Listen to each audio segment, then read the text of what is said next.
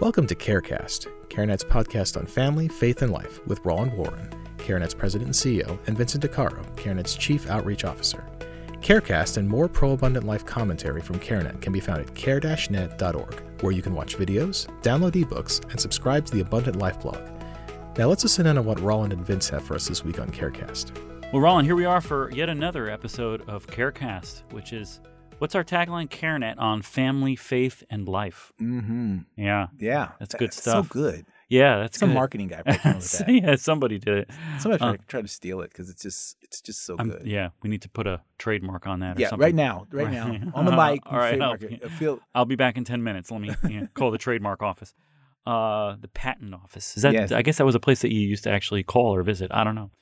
Um, yeah, I think so. it sounds very old fashioned. Let's go over to the patent office. Yeah, Um, yeah, it's true. So, anyway, Roland, we have just lots going on in the news here. Um, one of the things that we've most recently uh, read about and heard about. Um, so, we are here in December, just so folks can have a time reference of Mhm. December of 2021. And on December 2nd or 1st, I forgot which day it was. It was, it was either the 1st or the 2nd of December. The Supreme Court heard the oral arguments for the Dobbs v. Jackson case Right. which, depending on how the Supreme Court rules, could have uh, pretty significant implications for Roe versus Wade. Um, but in that environment, Yes. folks from all sides of the abortion uh, issue have been kind of weighing in on what they think the country needs to do as it prepares for, you know, either Roe versus Wade being overturned or upheld or changed in some way. And so the governor of California, Gavin Newsom, weighed in on this and said, well, if we're going to be in a country where Roe versus Wade is going to be overturned and, you know, therefore there are going to be states in this country that will make abortion illegal, we want to make sure that California is known as an abortion sanctuary Open for business. open for business. We are an abortion. But of course, they would never use that kind of terminology. No, of course not. So you had an interesting observa- a couple interesting observations about this kind of this terminology of, of framing themselves as an abortion sanctuary. It, it, it implies a lot of different things. Why don't you, why don't yeah, you talk you about know, I mean, you think about a, a sanctuary, where, where whatever it is, a, a bird sanctuary, a, whatever it is, right? Yeah, yeah. It, it- it's a place of safety. Mhm, yeah. right? And so that's really what, what you think about. It's a place of safety, and and particularly safety for the vulnerable. Mhm, I mean, that mhm. that's the way that it's framed. Like Right. someone is vulnerable, Yeah. or something is vulnerable, Yes. or some creature is vulnerable. Yeah, I mean, anu- animal sanctuaries Yes. are really designed to protect animals from poachers or from extinction or whatever it might be. Exactly, Right. and and so so it's just interesting because you know words, you know, the, the- you know, just using language and just misusing language. You know, to to illu- to make something the opposite of what it what it is, and we see that a lot in our culture these days. But this is another example of that, where they take the word sanctuary and then they just basically strip it of its actual meaning, which is a place of safety for the vulnerable, Mhm, and they mhm. apply it into this situation in order to Mhm. you know kind of create a, a political narrative or some other Right. thing to kind of confuse people or to, to make it into something that it something Yeah. that it's not. It's kind of Yeah. like abortion care. Right, right, Th- right, right. It's the same. It's the same kind of thing. Yeah, You know, like yeah. abortion care. Like you add the word care to Yeah. something. How could you ever deny someone care, Care, of ex- any kind? E- Yeah. Exactly. Yeah. It's abortion. Yeah, You know, right. it, it's it's kind of interesting. The adjective defines the noun, Mm, mhm, right? mhm, So abortion defines the care. mhm, mhm, The- abortion is the ending of a human life. mhm. which is the opposite of care. So Right. they do that quite a bit. I, I found Yes. folks will do that quite a bit in a way to just confuse people Sure, in yeah. terms of what's really going on. And you see that the same same here. They- Yeah, I mean, essentially, a place where people can go to end the lives of unborn children sounds like the opposite of a sanctuary, right? yes, From uh, certainly from the perspective of the unborn children. Absolutely. And the, and the key here Mhm. is the sanctuary tends to prioritize the most vulnerable. Yes, true. So there might be people or creatures in the sanctuary Mhm. that are vulnerable, Mhm. right? Mhm. That are kind of walking around in there. But the reality is the sanctuary is designed Mhm, mhm. to maximize the protection for the most vulnerable. Right, right, right. you know, right. and, and one of the things you and I talked about a little bit was that you may, someone on the other side said, "Well, hold on a second. You know, this is a sanctuary for the women right. Who are facing abortions. They're the vulnerable ones, right?" Mhm. And and and certainly I understand that argument. I would agree with that argument to a point. That Mhm. certainly, if you're facing an unplanned pregnancy and that you're at risk related to that, right, that you are vulnerable in a sense. Mhm, mhm. But the reality is that when you think through that situation, it's not just vulnerability, but it's also power as Mhm. well. So you say basically, when, when we're trying to prioritize, we say, well, who's the more powerful? Who's the more vulnerable? Right? And then we have compassion towards the most the most vulnerable. In other words, we, we give sanctuary to the most vulnerable. Right, right. So right. you have the woman and the child, Mhm. right?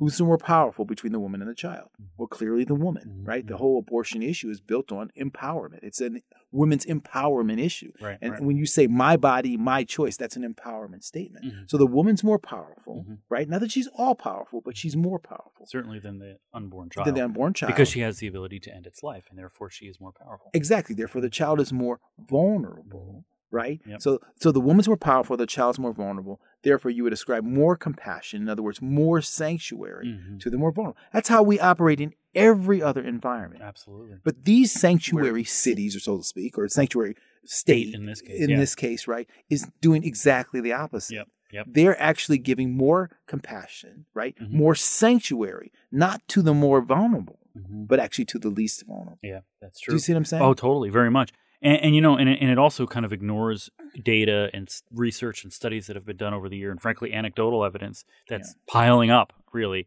around the the harm that abortion can cause women. I mean, certainly there's the, there's the there's the risk of physical harm, which you know we, we don't certainly want to overstate that by any stretch of the imagination, but it's there. There is certainly good data that suggests that there is a risk, right. uh, whether it's a medical procedure. Right, it's a medical procedure. So even if the risk is small, you have to acknowledge that the risk Yeah. does exist. But also just some of the emotional and spiritual risks as well. One of the bigger studies that folks point to, and ironically, it's it's kind of interesting that folks on both sides use the same study to talk about whether or not there are emotional risks to women as a result of abortion. Mhm. So it's a study that basically showed that I think within a year of their abortion, 28% of women say they, they regret having the abortion. Yeah. So our side would say, gosh, if there's a million abortions a year, that means that 280,000 women every single year are expressing some sort of regret around Yes. their abortion decision. The other side uses that same study to say, see, it's only like one out of four women, and it's probably not even a reliable study anyway. You know, it's like one of these weird things.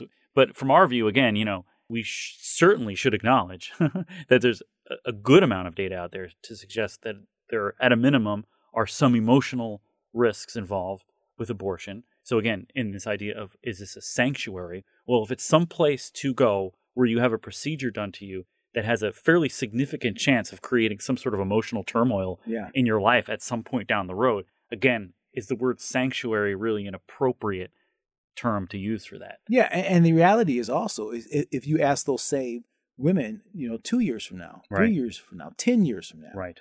you know, countless women I've spoken to over the years and others who maybe didn't regret it Im- Im- immediately, right? Because it's kind of relief regret, right? Initially, you tremendous amount of relief and Mhm. very small level of regret. But as time goes on, what Mhm. tends to happen is that there, that the relief dissipates and the regret rises, and then they have that crossover. Right. And we, and you know, that's a big part of our post-abortion uh, ministry that we have here Mhm. through um, uh, Forgiven and Set Free. That Right. women and men, frankly, Right. reach regret at a later point. So even that study, you'd even Mhm. have to go go further there. yeah. And and the other thing is, you know, you can't even use the whether there's re- regret as a metric about the morality of abortion, Sure, right? yeah. Because regret is not a measure. It's not an appropriate measure of the humanity of the child Right. No. whether course. you regret something or not. There are many people who do all kinds of things that that are heinous things that don't regret it. Mhm. Regret is not a measure of the humanity of the child. It's a measure of the humanity of the person who does the act. Right. That's right. True. It, yeah. It's the actually the opposite. yeah. yeah. So I think that's an issue.